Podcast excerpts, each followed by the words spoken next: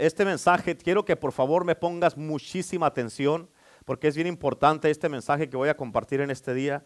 Eh, ah, y esto te va a ayudar a ti, te va a ayudar a, no nomás a ti, sino a todo, en tu vida, tu casa, tu matrimonio, tus hijos, en todo lo que concierne a nuestras vidas como iglesia y a todos los que nos están mirando también, nos va a ayudar a todos. Y yo le titulé a este mensaje, las señales proféticas del regreso de Cristo. Amén. Y quiero que por favor pongas mucha atención. Te voy a dar unas escrituras ahí, te voy a pedir que las, vayas apuntando. Pero la Biblia dice, Jesucristo dijo en Mateo 24, 12, que por haberse multiplicado la maldad, el amor de muchos se iba a enfriar. ¿Cuántos dicen amén? Una versión lo dice de esta manera, que la gente iba a querer vivir sin ley y por eso se iba a multiplicar la maldad. Amén. A mí si miramos aquí, nada más en Estados Unidos, amén, ha habido mucha anarquía, especialmente en este año. Y toda esta anarquía es querer vivir sin ley y gobernarse a sí mismo.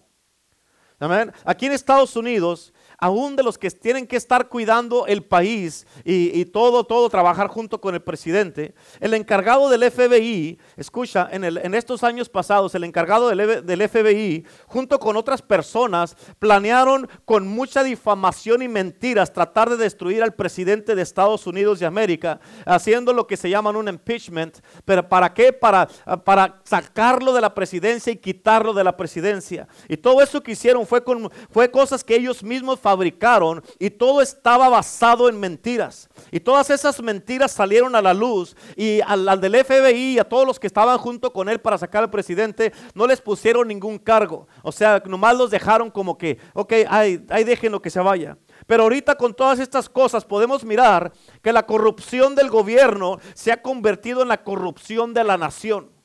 ¿Por qué? Porque empieza arriba y se desparrama para abajo. ¿Sí me entiendes? Amén. Las ciudades están en fuego, los anarquistas, amén, que los de, toda la gente que quiere vivir sin ley y gobernarse a sí mismos, andan destruyendo negocios, tiendas en diferentes ciudades del país y siguen manifestándose. La ciudad de Seattle Amén. Esta ciudad sigue bajo asedio y el mayor de la ciudad, así se dice mayor, Así, sí lo dijo bien ahora sí. Que el mayor de la ciudad, esta, esta persona es una mujer. Y en una entrevista que le hicieron en esta semana pasada, que yo estaba viendo las noticias, ella miró directamente a la cámara y dijo, este año ha sido un año de mucho amor. Ponte a pensar en eso, un año de mucho amor, donde ahí específicamente en Seattle han matado a varios policías y no han arrestado a ninguno de los que los han matado. ¿Por qué? Porque dicen, es que ellos están peleando por una causa. Ponte a pensar en eso. Escúchame, no nos cegamos del hecho de que ah, sí hay policías que son malos, pero lo que tienen que hacer las autoridades es tienen que identificar a estos policías y sacarlos de su trabajo y tenemos que parar de criticar a la mayoría de los policías, amén, que sí están cuidando y protegiendo esta nación, protegiéndonos a nosotros y también a tus hijos. ¿Cuántos dicen amén? Amén. Tenemos que orar por el departamento de policía, le guste a la gente o no, tenemos que orar por ellos porque la Biblia nos manda que oremos por las autoridades. Amén. ¿Por qué? Porque todo eso que ha estado pasando aquí en Estados Unidos ha estado afectando a una de las iglesias de aquí de Estados Unidos. Tanta iglesia que se ha convertido como la iglesia de la, la, Odisea, como dice en el libro de Apocalipsis. ¿Por qué? Amén. Porque han parado de predicar el verdadero evangelio. Amén, el verdadero evangelio que habla la, que habla la Biblia. Amén, han parado de predicar. Amén, de, ser un, evangelio que habla la verdad y nada más que la verdad. El evangelio de la palabra de Dios, no un evangelio nomás de seguir ahorita, a pesar de todas las cosas que están pasando. Todavía yo sigo escuchando de muchos pastores que todavía están predicando, oh, the favor of God, el favor de Dios, oh, motivación, motívate aún en tiempos de prosperidad en medio de la pandemia. En lugar de hablarle a la gente de la verdad, porque la verdad es lo que va a hacer a la gente libre, y por en lugar de hablarles de la salvación, porque estamos viviendo en un mundo y en una nación que está perdida y alejada de Dios. Amén. Escucha, si la iglesia y los pastores Amén. Y todos los pastores que lleguen a mirar este video, si la iglesia y los pastores estuvieran predicando este libro que es la palabra de Dios, si estuvieran predicando el verdadero evangelio de Cristo, lo que está pasando en esta nación y en las calles de la nación no estuviera pasando. Amén. ¿Qué te estoy tratando de decir? que al otro lado de todo este caos que, por el que estamos pasando ahorita, todo esto, quiero que pongas atención, todo esto en muy poco tiempo y en menos de un milisegundo va a terminar por siempre. Quiero que pongas atención. Jesucristo dijo en Lucas 21, 28, Lucas 21, 28 dijo, cuando estas cosas comiencen a suceder, ergíos y levantad vuestras cabezas porque vuestra redención está cerca. ¿Cuántos dicen amén? O sea, todas estas cosas ya están pasando. Y Jesucristo nos está diciendo, ergíos y levantad vuestra cabeza. No andes con miedo, no andes atemorizado, no andes todo ahí paniqueado, no andes derrotado. Levanta tu cabeza y ergíos, dice la palabra de Dios, porque vuestra redención está cerca. O sea, Cristo viene y nos va a redimir. ¿Cuántos dicen amén? Va a redimir a su iglesia. Ahora la pregunta es, ¿irá a haber una raptura? El apóstol Pablo dijo que sí en primera de Tesalonicenses 4, 16 y 17. Dice, porque el Señor mismo con voz de mando, con voz de arcángel y con trompeta de Dios, descenderá del cielo y los muertos en Cristo resucitarán primero. Luego nosotros los que vivimos, los que hayamos quedado, seremos arrebatados juntamente con ellos en las nubes para recibir al Señor en el aire. Así estaremos siempre con el Señor. Fíjate, tienes que entender esto, esta escritura que te leí. Aquí donde dice con voz de mando y con voz de arcángel, en inglés dice with a shout. O sea, es con un grito. ¿Por qué con un grito? Porque este grito es, un grito de victoria sobre la muerte, el infierno y la tumba. Amén. Y lo dice, ¿y por qué dice con voz de arcángel? ¿Por qué? Porque un arcángel viene anunciando la entrada de la realeza. ¿Por qué? Porque Jesucristo es el Rey de Reyes y el Señor de Señores. Cristo Jesús, el Hijo de Dios, es la realeza de todas las realezas. ¿Cuántos dicen amén? Amén. Y también dice con trompeta de Dios. ¿Por qué con trompeta de Dios? Porque las trompetas se usan para anunciar a los reyes. Y el rey que viene es el rey sobre todos los reyes. Y es Jesucristo, el Hijo de Dios, que va a ser coronado por siempre para siempre y por todos los siglos. Amén. Y escúchame, porque esto va a pasar bien rápido. Por eso ahí en Tesalonicenses Pablo nos dice que nos alientemos unos a otros con estas palabras. Escucha, la raptura de la iglesia no es algo por lo que tú te tienes que lamentar, al menos que te vayas a quedar. Amén. ¿Escucharon eso? La raptura de la iglesia no es algo por lo que tú te tienes que lamentar, al menos que te vayas a quedar. ¿Por qué? Porque para la iglesia de Cristo es un día de victoria. Amén. ¿Por qué? Porque va a haber un paraíso al, al, otro lado de todo este caos y todo este mundo en el que estamos viviendo. Va a haber un paraíso en el cual nunca hemos estado nosotros ahí. Pablo dice que nos alientemos unos a otros con estas palabras. ¿Por qué? Porque ese día va a ser un día glorioso. Y mucha gente dice, y pastor, nunca antes ha pasado algo así, ¿verdad? Una raptura de toda la iglesia no ha pasado antes. Si han pasado de personas que han sido raptadas, han pasado ya seis veces antes, nomás que tú no sabes, pero está a punto de pasar una séptima vez. Y déjate digo cuáles son esas rapturas para que lo entiendas. Primero está la raptura de Enoch. En Génesis capítulo 5 la Biblia dice, y Enoch caminó con Dios y no fue más. ¿Por qué? Porque el Señor se lo llevó. Él no murió. Enoch, fíjate, ha estado vivo en el cielo por más de tres mil años. Piensa en eso. Amén. El profeta Elías él fue raptado también en Segunda de Reyes capítulo 2. En un carro de fuego fue llevado y ha estado vivo en el cielo por tres mil años también. Y va a regresar para atrás en, durante la tribulación como uno de los mensajeros de Dios. Amén, para el pueblo judío. ¿Para qué? Para anunciarles que, que el Mesías viene. Amén, así como lo dice en el libro de Malaquías capítulo 4. Ahora también está la raptura de Isaías en el libro de Isaías capítulo 6. También está la raptura de Jesucristo en Hechos capítulo 1, versículo 9. ¿Estamos, ¿Vamos bien hasta ahí? ¿Sí? Y también está la raptura de Felipe, que esta raptura de Felipe fue de una manera muy especial. ¿Por qué? ¿Por qué fue raptado? Porque un país foráneo necesitaba escuchar el Evangelio de Cristo. Y Dios mandó a un ángel y se llevó a Felipe de donde estaba, lo raptó de donde estaba y lo puso donde estaba un carruaje. Amén. ¿Para qué? Para que Felipe predicara el Evangelio. En otras palabras, Felipe fue arrebatado y fue llevado de un lugar a otro. Y eso significa que fue raptado de donde estaba. El próximo rapto, Pablo fue llevado al cielo en 2 de Corintios 12. Y dice, conozco a un hombre en Cristo a un hombre en Cristo que hace 14 años, si en el cuerpo no lo sé, si fuera del cuerpo no lo sé, Dios lo sabe, fue arrebatado hasta el tercer cielo. Escucha, porque a Pablo se le dio una guía turística del cielo y cuando Pablo regresó, con toda la habilidad que tenía Pablo para describir todas las cosas, lo único que pudo decir Pablo fue, cosa que ojo no vio, ni oído ha escuchado, ni ha subido al corazón del hombre, son las que Dios tiene preparadas para nosotros. ¿Por qué? Porque era demasiado lo que miró que no lo podía describir. En otras palabras, eh, Pablo estaba diciendo, deja que tu imaginación vaya a donde nunca ha llegado. Y dijo, piensa en lo más hermoso que hayas pensado. Y cuando tu imaginación ya no pueda ir más allá, dijo, eso ni siquiera es la superficie de cómo es el cielo. Ahora escúchame en esto, el rapto número 7 que va a haber va a ser el rapto de la iglesia, a como leímos en Primera de Tesalonicenses 4. Este es el rapto número 7, que es el, rapto, que es el número de la perfección de Dios. Y va a ser para la iglesia que está sin mancha y sin arruga, que es la iglesia de Jesucristo que está predicando el verdadero evangelio. Amén. La iglesia que es triunfante, la iglesia que está esperando el glorioso regreso de Jesucristo. Este rato es para la iglesia que ha sido lavada con la sangre de Cristo. La iglesia que sus pecados han sido perdonados. La iglesia que está esperando la venida de su esposo amado. La iglesia que es la luz del mundo. La iglesia que es la sal de la tierra. O sea, una iglesia sin mancha y sin arruga. ¿Cuántos dicen amén? Amén. Esa es la iglesia por la que viene Jesucristo. Por eso asegúrate que tú estés en esta iglesia cuando venga Cristo por ella. Amén. ¿Por qué? Porque esa es la iglesia que va a mirar y a encontrarse con el Señor en el aire.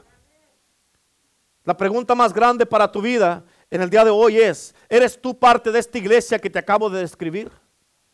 Porque una cosa es que tú vayas a la iglesia o estés alrededor de la iglesia. Y otra cosa es estar en la iglesia, ser la iglesia y ser parte de la iglesia. Amén, porque el que estés aquí, amén, no, no significa que tú seas la iglesia. Amén. Sino que tú eres la iglesia. No nomás estás en la iglesia, sino que tú eres la iglesia y eres parte de ella. ¿Por qué? Porque una cosa es conocer a Jesucristo por lo que se te ha dicho y lo que se te ha hablado de Él. Y otra cosa es conocerlo como el Señor y Salvador de tu vida. Son dos cosas diferentes. La pregunta es, ¿estás listo para el regreso de Cristo? ¿Está lista tu familia? Ponte a pensar a cómo están tus hijos y tus hijas, tu familia en tu casa. ¿Se van a ir al cielo o se van a quedar?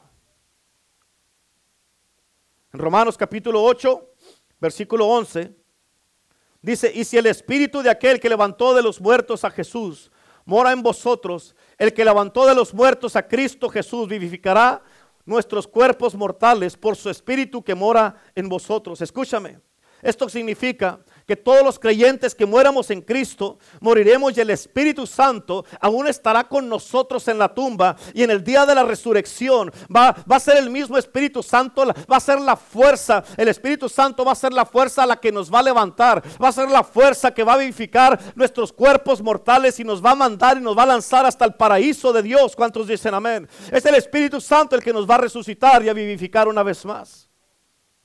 En Mateo 24, 30. La Biblia dice, entonces aparecerá la señal del Hijo del Hombre en el cielo. Y entonces lamentarán todas las tribus de la tierra y verán al Hijo del Hombre viniendo sobre las nubes del cielo con poder y gran gloria. ¿Escuchaste cómo va a venir el Hijo del Hombre? En Hechos 1, versículo 11. Dice la Biblia, los cuales también les dijeron, varones, aquí está hablando cuando Jesucristo fue, ascendió al cielo, y estaban todos los discípulos mirando hacia el cielo y se les aparecieron unos ángeles y les dijeron, varones Galileos, ¿por qué estáis mirando al cielo? Este mismo Jesús que ha sido tomado de vosotros al cielo, así vendrá como le habéis visto ir al cielo. ¿Cómo va a venir Jesús? Así literalmente va a venir. ¿Por qué? Porque lo miraron visiblemente y físicamente irse al cielo. Y la próxima vez que venga va a venir literalmente, va a venir físicamente y va a venir visiblemente también. ¿Cuántos dicen amén?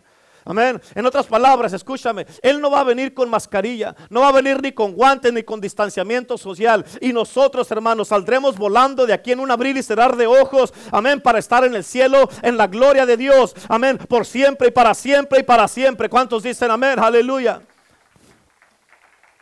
Amén. Junta todos estos versículos que te he dado y vas a tener una fotografía de la venida de Cristo. de Jesucristo, el príncipe de paz, que aparecerá en la gloria en los cielos. ¿Cuántos dicen amén?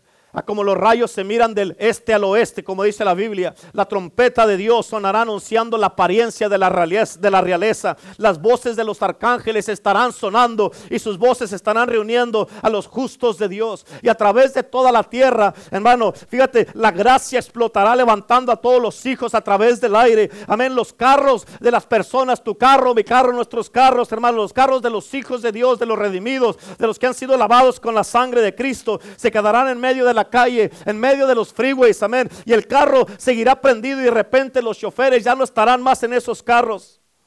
Amén. Las casas de los creyentes estarán con la comida en las mesas. La comida estará en la estufa. Amén. Pero los ocupantes, nosotros nos habremos ido a cenar a las bodas del Cordero de Dios. ¿Cuántos dicen amén? Aleluya. Denle un aplauso a Cristo. Todo el mundo estará espantado y en un caos. ¿Por qué? Porque miles habremos desaparecido. Los canales noticieros estarán volviéndose locos, tratando de explicar lo que ha, lo que ha pasado. La, la, caída económica más grande de la historia de este planeta está a punto de pasar. ¿Por qué? Porque los cristianos nos habremos ido. Y si ya no estamos nosotros aquí, ¿quién va a pagar por el resto de las cosas si ya no vamos a estar aquí? Aleluya. Amén. Y todos nos estarán buscando. Pero será demasiado tarde. Nos buscarán y no nos encontrarán. ¿Por qué? Porque ya, no, ya nos habremos ido y no vamos a regresar. En otras palabras, hasta la vista, baby. Ahí te quedas. Escúchame, si tú no eres un creyente y vas a salir de viaje en un avión, asegúrate que el piloto no sea cristiano. Porque si pasa el rapto en ese momento, el piloto se va para arriba y tú junto con el avión para abajo. Amén. Los celulares van a estar saturados con llamadas de toda la gente. Amén. Todos los miembros de la familia aquí en la tierra tratarán desesperadamente de contactarse unos con otros, especialmente si ellos saben que tú eres cristiano y ellos no. Amén. Las iglesias entonces sí estarán llenas con gente que estará llorando. Amén, con cristianos que estuvieron ahí entre sí, que no, que nunca quisieron dejar de pecar, dejar su pecado, que nunca le hicieron caso a Dios, que no creyeron la palabra y que no creían que Cristo iba a regresar o, que iban a tener tiempo de arrepentirse. Amén. Entonces sí estarán llenas, pero ya no habrá pastor, ya no va a, va a haber quien las atienda. ¿Por qué? Porque no hicieron caso cuando se les habló la palabra. Amén. Y porque Cristo vino y porque ellos se quedaron. Por eso la decisión de servir a Cristo, de aceptar a Cristo es ahora. O lo sirves o no lo sirves. O lo aceptas o no lo aceptas. O sirves a Dios o no sirves a Dios. Tienes que hacer una decisión. ¿A quién vas a servir? Porque cuando te quedes atrás, escucha esto. Póngame atención, por favor. Cuando te quedes atrás, la decisión que tendrás que hacer es tomar la marca de la bestia y perder tu alma o ser decapitado y que te corten la cabeza, como dice Apocalipsis 20, versículo 4. Si te cortan la cabeza, Dios te pondrá, como dice en el libro de Apocalipsis, en el altar junto con todos los que han sido decapitados. Y cuando Cristo venga la segunda vez, será resucitado y unido con todos los que ya estemos en el cielo. Déjame te digo algo. Tienes que entender esto. Esto déjame te digo algo. Es mucho mejor y mucho más fácil irnos con Jesús cuando sea el rapto. Amén. En vez de que de pasar por toda la persecución, toda la tortura, los golpes y que aparte te corten la cabeza. Mejor hay que estar listos para irnos en el rapto. ¿Cuántos dicen amén? Al menos que quiera quedarse un, otro rato más, pues quédese. La Biblia dice que estamos en el mundo, pero que no somos del mundo. Dios nos puso en este mundo, amén, para hacer una diferencia, para deshacer las obras del diablo, para establecer el reino de Dios en la tierra como en el cielo. No para que te enamores del mundo y que no te quieras ir de este mundo. Por eso hay mucha gente que tiene miedo a morirse porque no quieren dejar el mundo, tienen muchas cosas que hacer todavía en el mundo. ¿Cuántos dicen amén? Por eso las señales proféticas que hemos estado mirando a través de la historia del mundo, al final de los tiempos, y voy a empezar de cuando fue el renacimiento de Israel en, 1948. Escucha, Israel es el reloj de Dios. ¿Cuántos dicen amén? Cuando el pueblo judío está en Israel, el reloj sigue avanzando. Cuando ya estén fuera de Israel, como fueron en un tiempo, el reloj no estaba avanzando. Por eso la Biblia dice en Salmos 102, versículo 13. Salmos 102, 13 dice, te levantarás y tendrás misericordia de Sión, porque es tiempo de tener misericordia de ella, porque el plazo ha llegado. ¿Escuchaste? Porque el plazo ha llegado. Escúchame. Este tiempo fue en el año 1948. Quiero que notes la exactitud de la profecía porque estuve estudiando, estuve estudiando eh, eh, historia de, allá de Israel un poco. Y, y, lo que leí me dejó asombrado porque la Biblia dice, bueno, no la Biblia, la historia de lo que estuve leyendo, dice que Abraham nació, escucha, Abraham nació 1948 años después que Adán fue creado. Quiero que entiendas esto. También Israel nació 1948 años después que el calendario AD comenzara. El calendario AD es de, eh, de Cristo para adelante. Amén. En otras palabras, Dios siempre hace las cosas con precisión en el tiempo correcto y en el tiempo fijado que Él lo tiene establecido desde un principio. Ahora, miramos otra verificación de la Biblia de esto y es otra señal profética. Escucha, apunta Oseas capítulo 3, versículo 4 y 5. Y dice de esta manera, dice que por muchos años, por muchos días estarán los hijos de Israel sin rey y sin príncipe y sin sacrificio, sin estatua, sin efod y sin terafines, y que después volverán los hijos de Israel a buscar a Jehová y a David su rey, y temerán a Jehová y a su bondad en el fin de los días. ¿Escuchaste eso? En el fin de los días. Escucha, esto cuando habla aquí en el fin de los días, aquí está hablando, amén, escúchame, está hablando en los tiempos en lo que nosotros estamos viviendo ahorita. ¿Sí me entienden o no? Estos son los días en los que estamos viviendo nosotros, el fin de los días.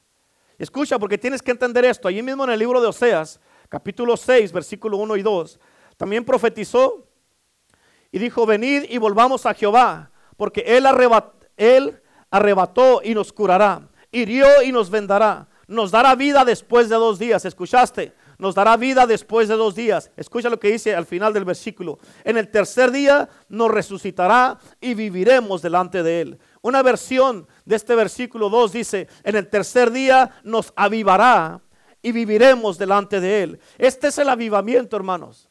Esta es la esperanza del avivamiento que Él nos ha prometido y que estamos esperando de parte de Dios. Amén. Y lo que te quiero decir con todo esto es de que Dios nos ha estado hablando tantísimo por muchos años en su palabra, no más que la gente no ha captado lo que Dios ha estado diciendo y lo que ha estado hablando. Acuérdate que la Biblia dice, hablando del segundo día y el tercer día que leímos en Oseas 6, la Biblia dice en segunda de Pedro 3:8 que para el Señor un día son como mil años y mil años como un día. ¿Escucharon? Esto quiere decir que como Él nos va a resucitar en el tercer día, avivarnos en el tercer día y estaremos delante de Él, ahorita ya estamos en el tercer día.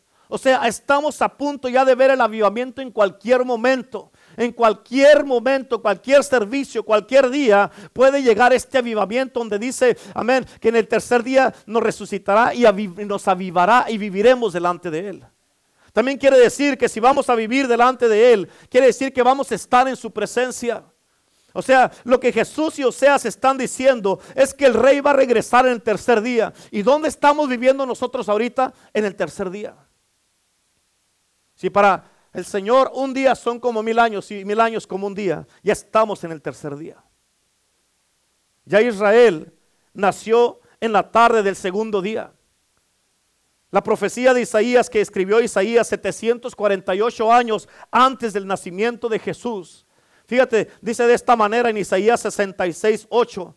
¿Quién oyó cosa semejante? ¿Quién vio tal cosa? ¿Concebirá la tierra en un día? ¿Nacerá una nación de una vez? Pues en cuanto a Sion estuvo de parto, dio a luz a sus hijos. Escucha por qué. Esto fue exactamente lo que pasó. Israel nació en mayo 14 del 1948. Jerusalén fue reunido con el Estado de Israel en 1967. Y escucha, porque la Biblia dice, tienes que entender esta parte, en Lucas 21, 24. Lucas 21, 24 dice, caerán a filo de espada y serán llevados cautivos a todas las naciones. Y Jerusalén será hollada por los gentiles hasta que los tiempos de los gentiles se cumplan.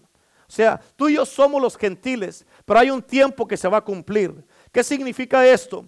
que cuando Jerusalén e Israel se unan, que ya están unidos, que se unieron en 1967, escucha, la prioridad número uno de Dios es el pueblo judío. Ahorita, hasta ahorita nosotros hemos estado en la mente de Dios por los pasados dos mil años. Ahora Dios quiere que nosotros extiendamos nuestro amor por el pueblo judío. Por eso se nos pide en la palabra de Dios que oremos por la paz de Jerusalén. Amén. ¿Por qué? Porque el amor de Dios por los judíos no cambia, ni ha cambiado, ni va a cambiar. Es el pueblo escogido de Dios. ¿Cuántos dicen amén? En Salmos, por eso, fíjate cómo dice Salmos 125, versículo 2. Dice, como Jerusalén tiene montes alrededor de ella, así Jehová está alrededor de su pueblo desde ahora y para siempre. Escúchame, aquí está hablando del pueblo judío, que desde aquí hasta la eternidad. Y también en Isaías 62 dice, sobre tus muros, Jerusalén, he puesto guardias todo el día y toda la noche. No callará jamás los que os acordáis de Jehová. Quiero que pongas atención, por favor. Porque Jerusalén va a ser la capital donde Jesucristo se siente en el trono de David, su padre. Y, ahí Él va a establecer su reino que no tendrá fin. Y tú, y tú, y tú, y tú, y tú, y tú, y todos los que me están mirando, eh, vamos a estar en ese reino si estamos bien, si somos parte de la verdadera iglesia de Jesucristo. Va a ser un gran honor para todos nosotros, amén, poder estar en este reino glorioso. ¿Cuántos dicen amén? O sea, fíjate, Tienes que entender lo que Dios nos está diciendo y entender las señales y los tiempos en los que estamos viviendo. En cuanto llegue el avivamiento que se nos ha profetizado, que hemos estado hablando y que la pastora nos ha estado diciendo por años, en cuanto llegue esa, el avivamiento, va a ser algo donde ya prácticamente el tiempo va a ser así, casi de esta manera, rápido. Va a ser rápido. En otras palabras, cuando llegue este avivamiento quiere decir que nos quedan días para que todo suceda. Y como les dije que ya estamos en el tercer día, esto puede pasar en cualquier momento. Amén. Otra señal profética es cuando Dios usó al presidente Donald Trump para llevar la embajada a Jerusalén. Estaba en Tel Aviv y la llevó a Jerusalén.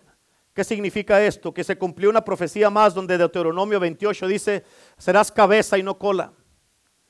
Escucha, porque la cabeza es quien hace las decisiones. Y por dos mil años otras naciones decidían lo que iba a hacer Israel. ¿Qué vamos a hacer con Israel? ¿Qué vamos a decidir con esta nación? Pero cuando los judíos llegaron a casa y se convirtieron en nación, fue cuando ellos empezaron a decirle a otras naciones cómo iban a hacerse las cosas.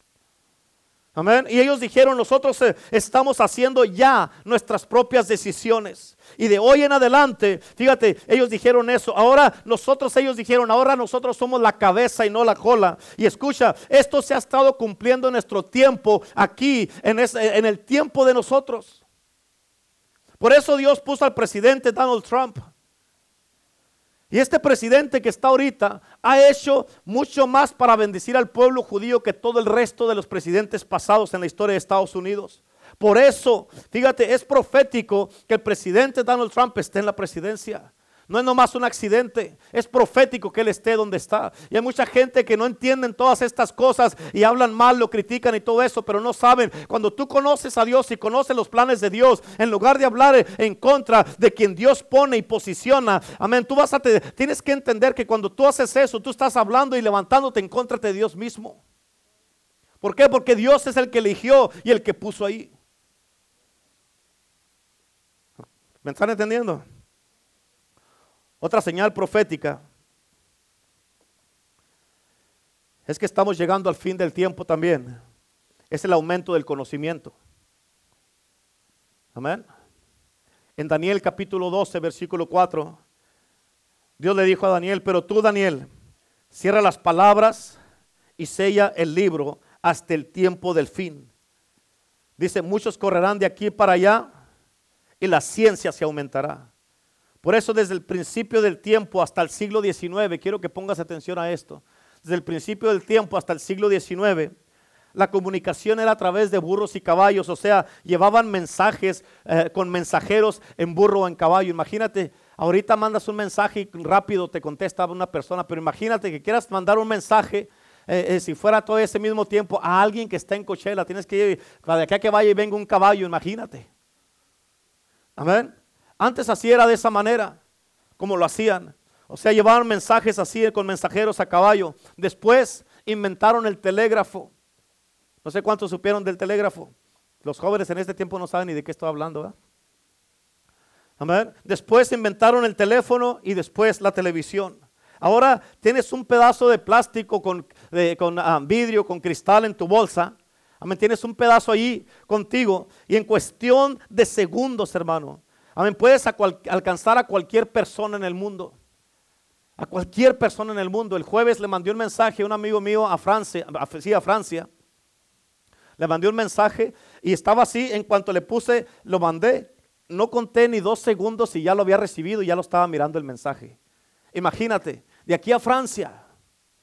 Ponte a pensar en eso, en cuestión de segundos. Me acuerdo cuando vivíamos allá en Durango, en un tiempo estuvimos eh, viviendo en, el pueblo de donde es mi mamá, en Durango, y, este, había un teléfono para todo el pueblo, y estaba en una tienda, en la casa de unas personas que tenían una tienda, y alguien, digamos, de aquí de Estados Unidos llamaba a ese número de teléfono, y ya cuando llamaban ese número de teléfono, luego mandaban a alguien, a un mensajero a la casa Amén. ¿Para qué? Para decirnos, va a haber una llamada en 30, 45 minutos, en una hora. Y luego ya mandaban al mensajero. Y luego alguien de la casa tenía que venir a donde estaba el teléfono a esperar la llamada ahí. Amén. Tienes que entender eso.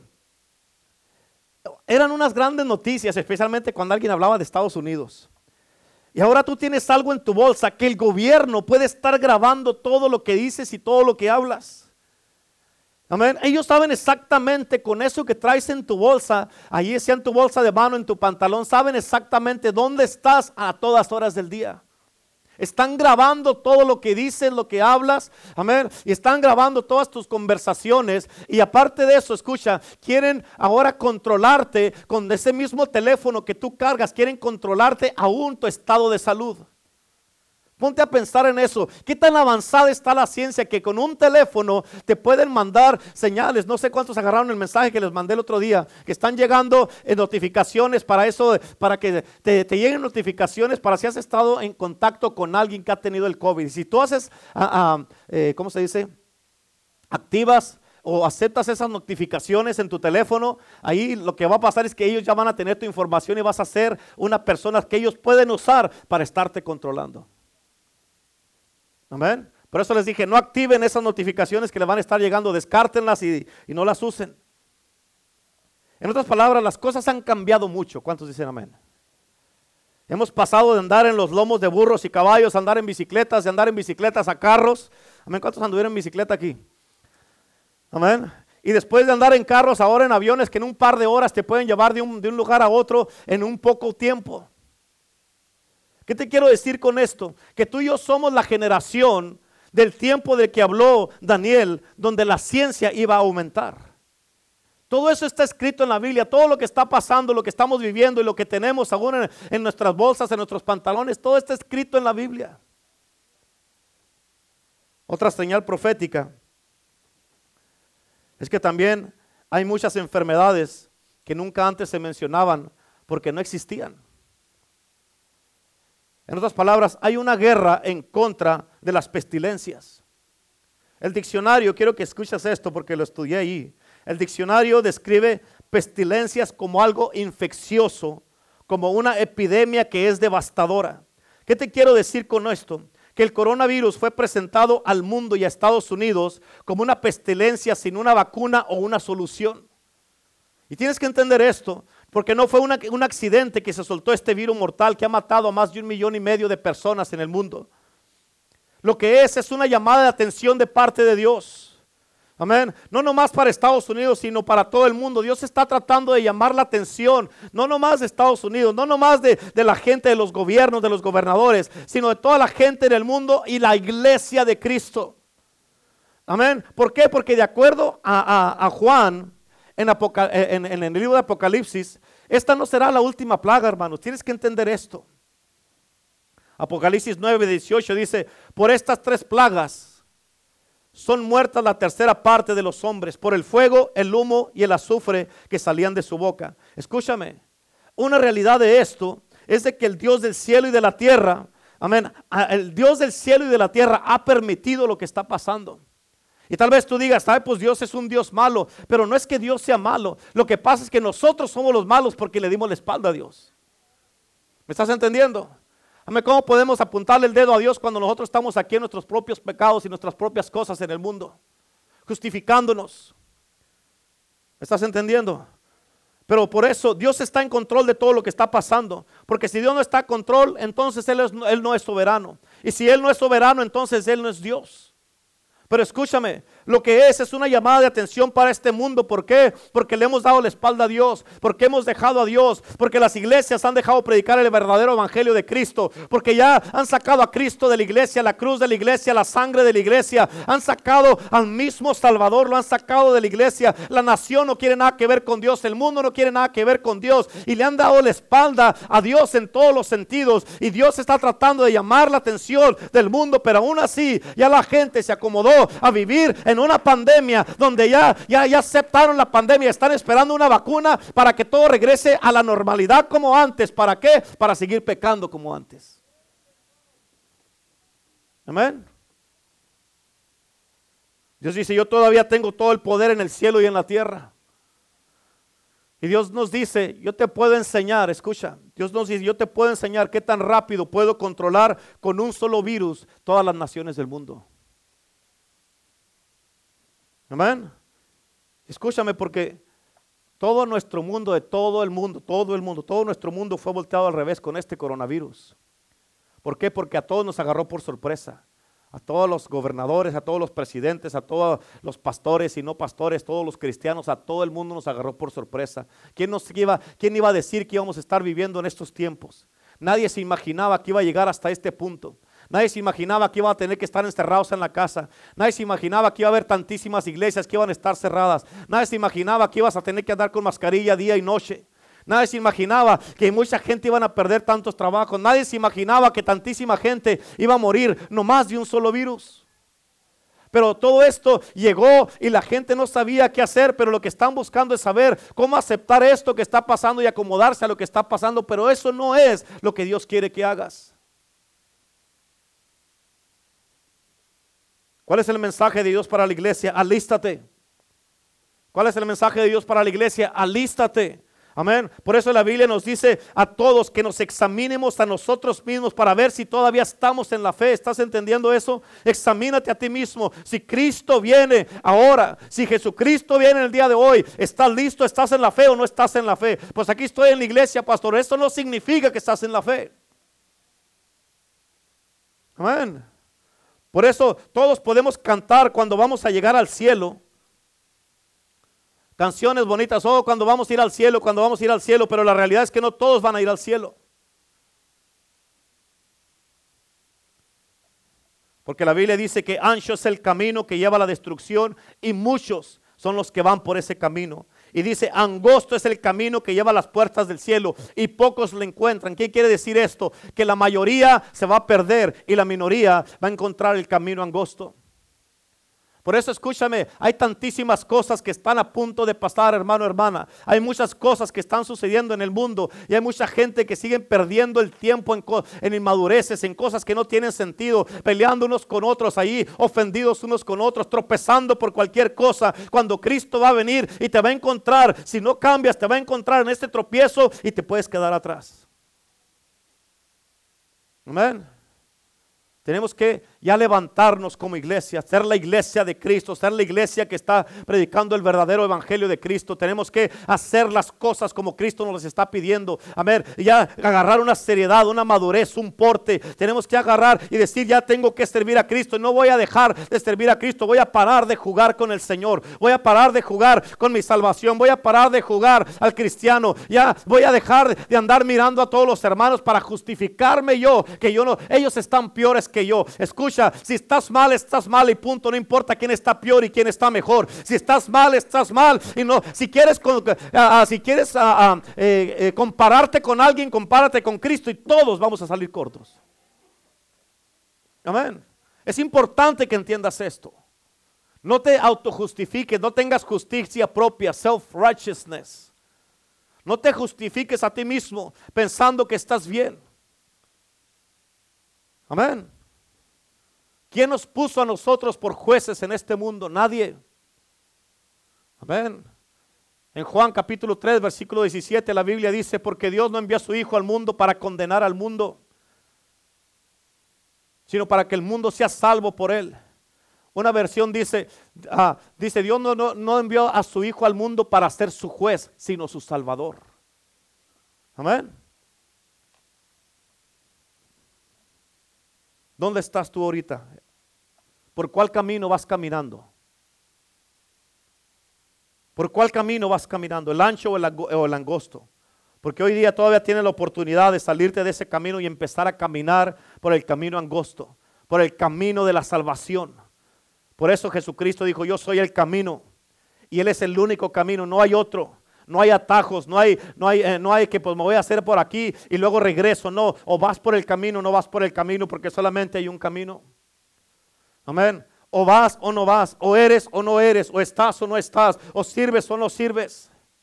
O quieres a Cristo o no lo quieres. Y de acuerdo a la palabra de Dios, hombres, mujeres, jóvenes y niños, todos, todos vamos a tener que estar parados delante de Dios y a darle cuentas. Todos. Amén, lo aceptes o no lo aceptes, lo quieras o no lo quieras, vas a tener que estar parado delante de Dios. Y por más que la iglesia se te haga aburrida, que no quieras estar o no quieras venir a la iglesia, ¿qué le vas a decir a Dios? ¿Qué vas a hacer si no vienes a la iglesia? Estar perdiendo el tiempo en la casa, estar jugando juegos en el teléfono, ¿qué vas a hacer? Amén. Por eso hoy día es la sangre de Cristo la que te está guiando a caminar por el camino correcto. Es la sangre de Cristo la sangre que se derramó por ti, por mí, la sangre que tiene la misericordia de Dios, la sangre que tiene la bondad de Dios, la sangre que está llena de la gracia de Dios. ¿Por qué? Porque el tiempo de la gracia, dice la Biblia en el libro Apocalipsis, se ha estado cortando, se ha estado cortando. Y hay personas que se les está acabando el tiempo de la gracia y el Señor te dice, hey, yo no quiero la muerte del que muere, sino que se arrepienta. Y por eso el tiempo de la gracia se está cortando. Tú no sabes, hermano, cada uno de los que estamos aquí, nadie ni los que nos están mirando, nadie sabe cuánto tiempo de gracia te queda. Nadie lo sabe. Amén. Por eso es la sangre de Cristo la que te está guiando. Y tú tienes que hacer una decisión ya. O sea, ya no, ya no pierdas más el tiempo. La Biblia dice en, en Gálatas, libro de Gálatas capítulo 5, dice, no os engañéis, Dios no puede ser burlado. Todo lo que el hombre sembrar, eso cosechará. No te engañes. A mí me puedes engañar como pastor, puedes engañar a tus hermanos, hermanas, a tu familia, a todos nos puedes engañar aquí, pero hay uno que no puedes engañar. Y Él es Jesucristo, el Hijo de Dios. Amén. Él es Jesucristo, el Hijo de Dios. Por eso la sangre redentora, la sangre que nos lava, que nos limpia de nuestros pecados, es la que nos está guiando, hermano, hermana, la que nos está guiando para empezar a caminar el camino correcto. Es la sangre del amor de Dios, la sangre de la gracia de Dios, la sangre de la misericordia de Dios, la sangre perdonadora de Dios, de su Hijo Jesucristo que pagó todo por ti y por mí nos está guiando. Por eso en 2 de Pedro 3:9 la Biblia nos dice, porque dice, ah, no quiero, ah, dice que no quiero la muerte de nadie, sino que se arrepientan. El Señor no retarda su promesa como algunos la tienen por tardanza. Ah, ¿desde cuándo está viniendo? A muchos ya les llegó y ni cuenta se dieron. Muchos pensaron que iban a burlar la muerte, pero yo te aseguro que a la mayoría de la gente que está en el infierno ahorita, ellos pensaron que le iban a burlar la muerte, pero la muerte se burló de ellos. Amén. Nadie pensaba que se iba a morir. Pero para cuando abrieron los ojos, para cuando se dieron cuenta, ya estaban alrededor de oscuridad, tinieblas, de humo, llenos de gusanos, de alacranes, de, llenos de, toda clase de, de maggots allá en el infierno, por no hacer caso. Amén. Tienes que ser honesto contigo en este día. Tienes que entender esto. Haz una examinación propia. Busca y examina tu propia vida en este día y sé honesto contigo mismo. Hay cosas, hay cosas que tú tienes que cambiar. Hay cosas que tienes que parar de hacer. Hay cosas que tienes que dejar. Hay cosas que ya tienes que dar, eh, dejarlo de una vez por todas. Hay cosas por las que te tienes que arrepentir. Hay cosas por las que tienes que tú ah, voltear y ya no voltear a mirar esas cosas. Hay cosas ah, ah, que, que te han estado deteniendo. Hay cadenas que traes que no las has podido soltar. ¿Por qué? Porque no has hecho la decisión de servir a Cristo como debes. Generaciones, maldiciones generacionales todavía que andas cargando. Amén. Malas palabras, que aquí sí todos te conocemos bien, pero en, la, en tu casa, si hablas malas palabras, hay algo malo. Amén. El Señor, la sangre de Cristo te está guiando, te está regresando. Mira los tiempos, mira lo que está pasando, mira todas las cosas que están sucediendo, mira las señales que están pasando. Oramos y le pedimos a Dios que esta vacuna que ya aprobaron el día de ayer aquí en Estados Unidos, que ya la van a empezar a poner en la gente. Oramos y pedimos que sea, que Dios voltee todas las cosas para bien y para que ya pare de morirse tanta gente. No se trata de que vuelva toda la normalidad, se trata que ya no muera gente. Si tú quieres que, ya todo regrese a la normalidad, amén, y no está, es, por, es por motivos egoístas. Señor, que ya no siga muriéndose gente, que se salve toda la gente que está enferma, de tantísimos a millones de personas que están enfermos, que ya no se mueran toda esta gente. Amén. Pero no es para regresar a lo mismo que antes. Acuérdate antes de la pandemia cómo estabas. Amén. ¿Quieres regresar a, a, vivir el mismo cristianismo? ¿Quieres ir hacia adelante?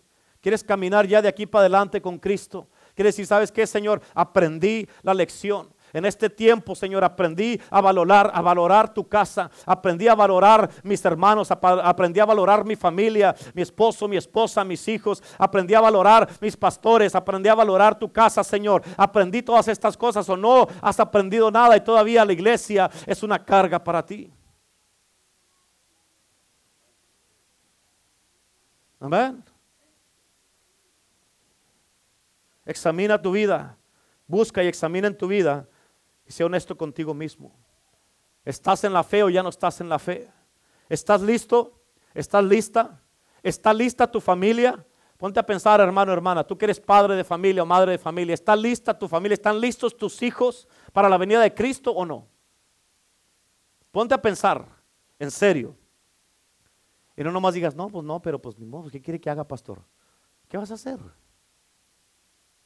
¿Está lista tu familia para la venida de Cristo? Tú vienes a la iglesia. ¿Estás listo tú para la venida de Cristo?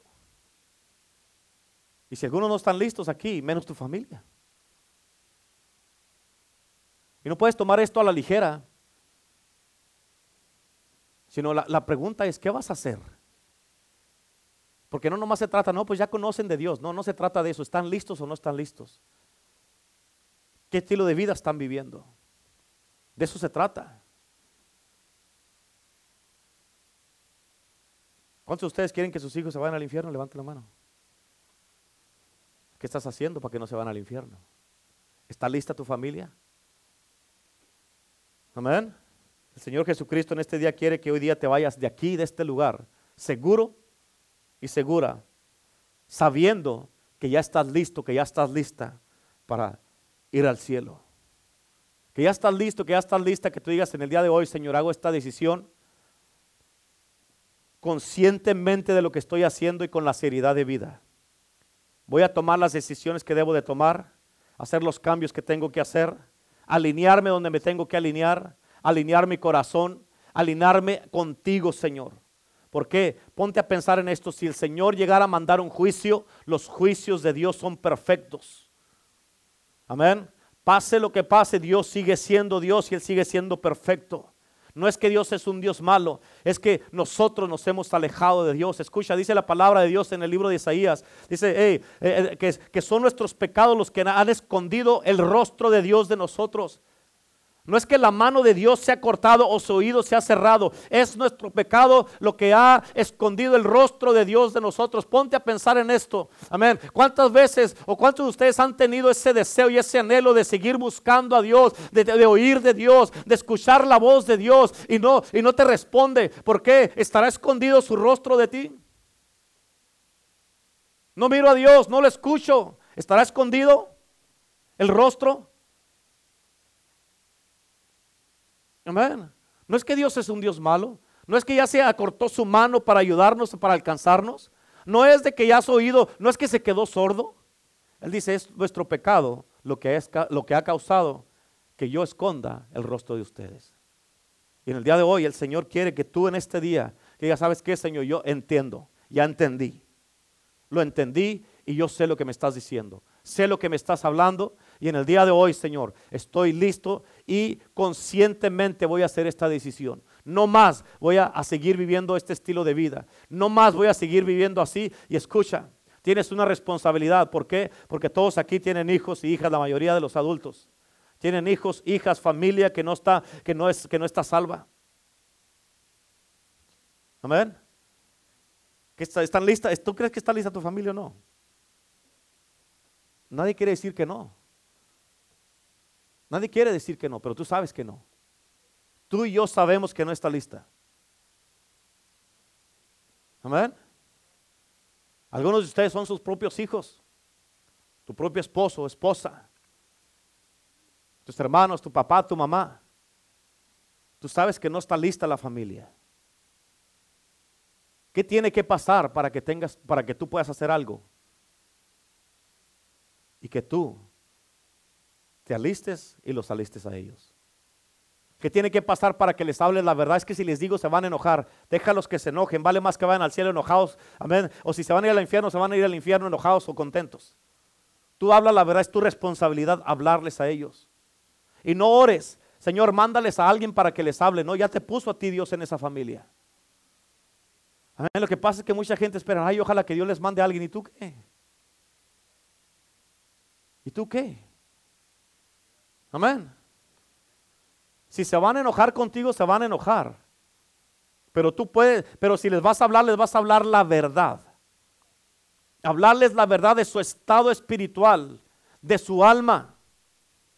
Les vas a hablar de Jesucristo, de que solamente hay un Salvador. Y si no te quieren escuchar, ya libremente puedes hacerle así, Señor, ya lo hice. Ya lo hice.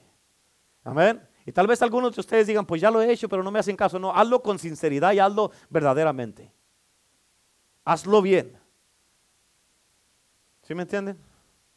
Tenemos que hacerlo de esa manera. Muchos de ustedes tienen, muchos de ustedes tienen familia, una familia grande, que tú sabes que no están listos. Imagínate, nomás ponte a pensar en esto. Porque cuando Lázaro y el rico murieron, Lázaro miraba al rico, el rico miraba a Lázaro en el paraíso y, el rico se estaba, se estaba quemando. Ponte a pensar en esto. Imagínate que te llegue a mirar uno de tus hijos, uno de tus hermanos, tus hermanas, tu papá, tu mamá, que te miren a ti en el paraíso y ellos quemándose y te griten, hipócrita, hipócrita, tú nunca me hablaste de la salvación. Que te griten, ¿de qué te sirvió estar yendo a la iglesia si no me dijiste la seriedad de esto, si no me hablaste la verdad. Que te griten hipócrita, ¿por qué estuviste yendo tanto tiempo a la iglesia y ni siquiera me, me advertiste de todo lo que estaba a punto de pasar? Y yo seguí viviendo en pecado y tú nomás para que no me enojara contigo no me dijiste nada. Amén. Ponte a pensar, ¿qué va a pasar? Tú vas a estar, ¿cómo te vas a sentir tú bien a gusto en el cielo y mirando a tus seres queridos, tus hermanos, tus hermanas? Tus propios hijos que se están quemando allá, que se están aprovechando de ellos demonios, que están llenos de gusanos, que le están saliendo por la boca, por los ojos, y tú muy a gusto en el cielo, ¿te va a gustar eso? ¿Te vas a, sentir bien? Ponte a pensar, porque si el rico podía mirar a Lázaro, quiere decir que hay un lugar donde se puede mirar del cielo al infierno que tus propios hijos o tus propios hermanos, tu propia familia, que los mires allá y que te griten hipócrita. Hipócrita. ¿De qué te sirvió tanto tiempo que estuviste yendo a la iglesia si ni siquiera tuviste las agallas de poderme hablar de Cristo? Estamos en un tiempo donde tú tienes que llegar a tu casa y, hacer una junta, juntar a tu familia y decirse, escuchen, les voy a decir esto y quiero que me pongan atención. Y esto se trata de tu alma. Amén. Ya si ellos no quieren, si te tiran por un tubo y si ya no quieren nada con Cristo, si te dicen, ¿sabes qué? Ya no me vuelvas a decir, esta es mi vida, yo sé lo que tengo que hacer. Entonces, tú ya puedes hacerle así. Y no digas, pues ya les dije, pastor. No. Porque esto es muy serio. Esto es muy serio. Por eso todas las señales, hay muchas señales proféticas que han estado sucediendo a, través de todos los años, desde antes que tú y yo naciéramos. Y siguen pasando. Y siguen pasando. Y siguen pasando. Amén. Y el tiempo está así, mira. Como les hemos dicho de por mucho tiempo, al tiempo se le está acabando el tiempo. Hay una escritura que dice, sálvate a ti mismo. Amén. Arrepiéntete. Le he dado tiempo para que se arrepienta y no quiere.